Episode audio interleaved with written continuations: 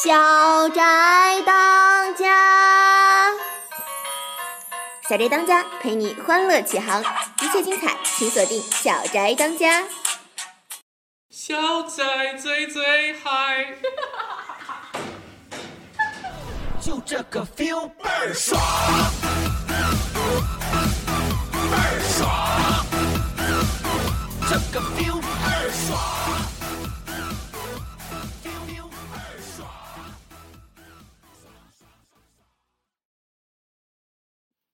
欢迎收听《小宅当家》，我是主播茶。我是姐姐，这两天秋天到了，叶子都开始黄了呢。嗯，叶子都开始黄了呢，姐姐也开始感冒了呢。姐姐昨天晚上有去国家大剧院演出哦。啊，是啊，是跟合唱团学姐学长们，嗯、我们累并快乐着。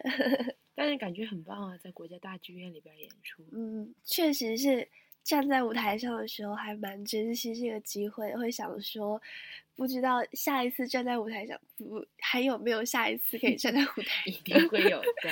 呃，嗯，这两天有听学长学姐说起来，他们有组织去一起去秋游，然后我们班上也特别想要去，但是不知道就是有没有特别好适合去秋游的地方。哎，因为对，这是一个秋游的好时节，再加上十一月我们有有假，而且只有我们北京才有，所以我们应该就是事先抓紧这个机会。安排好，就是我们要去的行程哦。对，如果大家不想要去到特别远的地方或者周边像天津啊这些城市去的话，其实北京也有很多不错的适合出去玩的地方哦。对，今天就给大家推荐一些在秋天的北京可以散步的好地方。首先去前门了，前门里边儿的有一条叫杨梅竹斜街的地方，它是最近才发现的小巷，虽然有趣的店比较少，但是总体来说还不错。如果是来北京玩的游人，在逛完广场周边的景点之后，走过闹哄哄的前门大街和大栅栏，不如来逛逛这条小街吃饭。街上有手工皮具店和唱片店，去的时候不对的话，很多不会开门。但很多人喜欢这条街的原因，是因为有一家店叫做 Soloist Coffee，嗯，环境不错的咖啡馆在北京是有一些的，但是用心做咖啡的很少。那 Soloist 算是其中一家，那如果经过的话，可以进去坐一坐。呃，另外新开的铃木食堂的大店，之前在南锣鼓巷的一家平价日餐、木质房子、小庭院以及庭院里的铃木商店，让你感觉不太像在北京。如果你往东走一走，宣鱼口附近的胡同走到崇文门去，是真的有一些破败的旧胡同，不是像那种故意造出来的所谓老北京胡同风情的那种老巷。随便走一走，都会觉得心里很舒服，因为所有的情境在这里都是真的。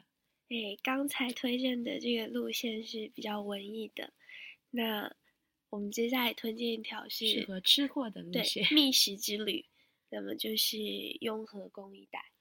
对，雍和宫在游完它之后，可以逛逛五道营胡同，但眼看五道营就要成为第二个南锣鼓巷，匆匆走过也罢。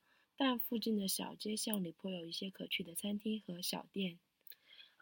最近常去剑桥胡同的 Stuff 一撇地，老房子也餐厅，那老外很多，吃德国香肠和自制啤酒。那如果你是肉食动物的话，会觉得非常好吃。呃，以及五道营胡同的油日料，小小的一间屋子也就能坐十多个人吧，性价比很高很高的日料店。那发现了这家，就抛弃其他家平价日料了。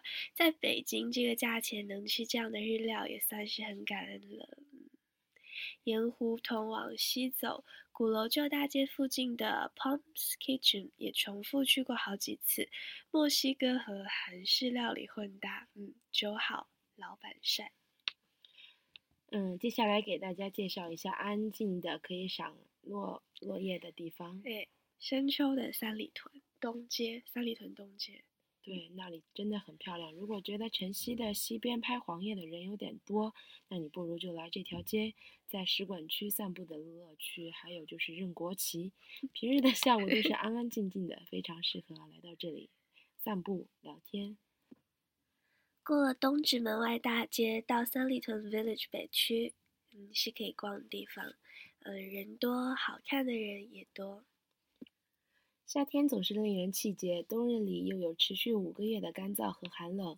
北方的天气也只有秋高气爽时是最好的。站在东西向的笔直道路上，总能望得见西山的影子。空中的云和植物的颜色变得层次分明。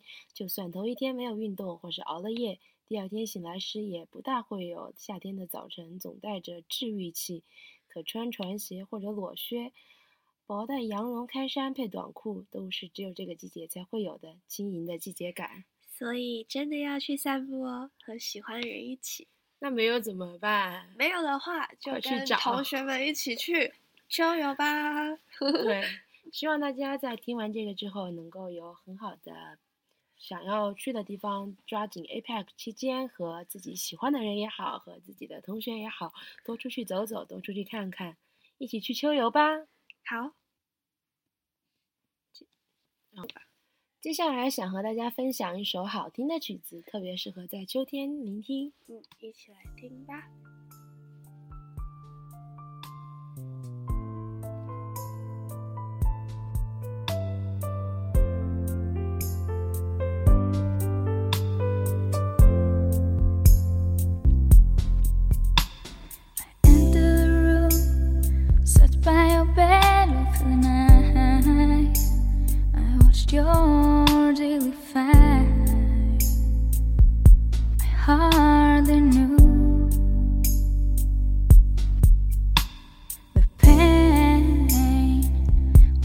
More than I could bear.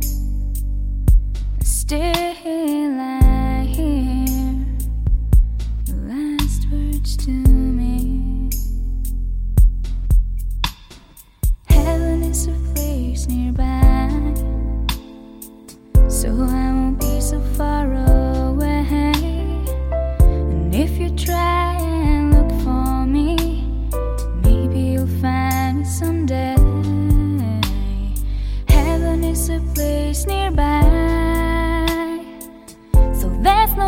say goodbye.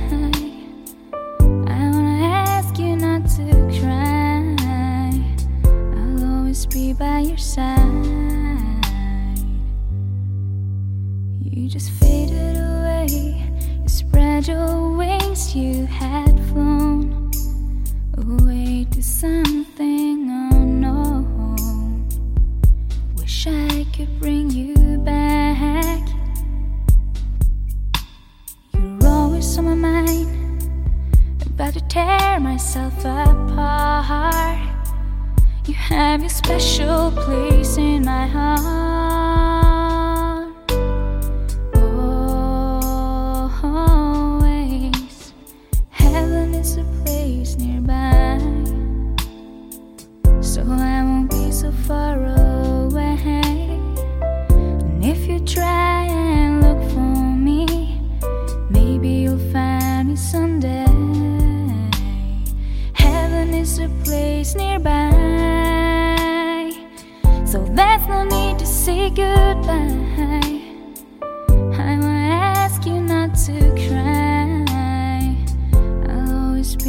Your side. “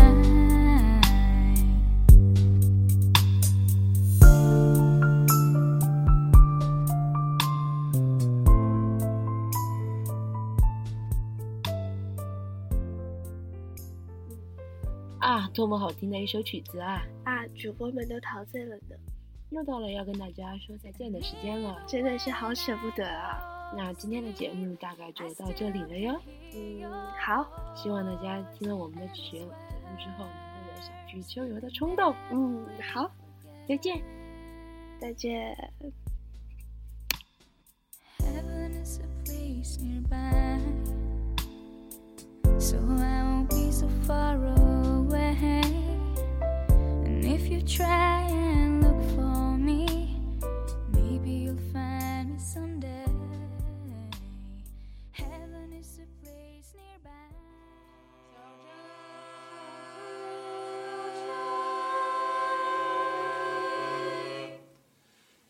在最最嗨。就这个 feel 倍儿爽，倍儿爽，这个 feel 倍儿爽。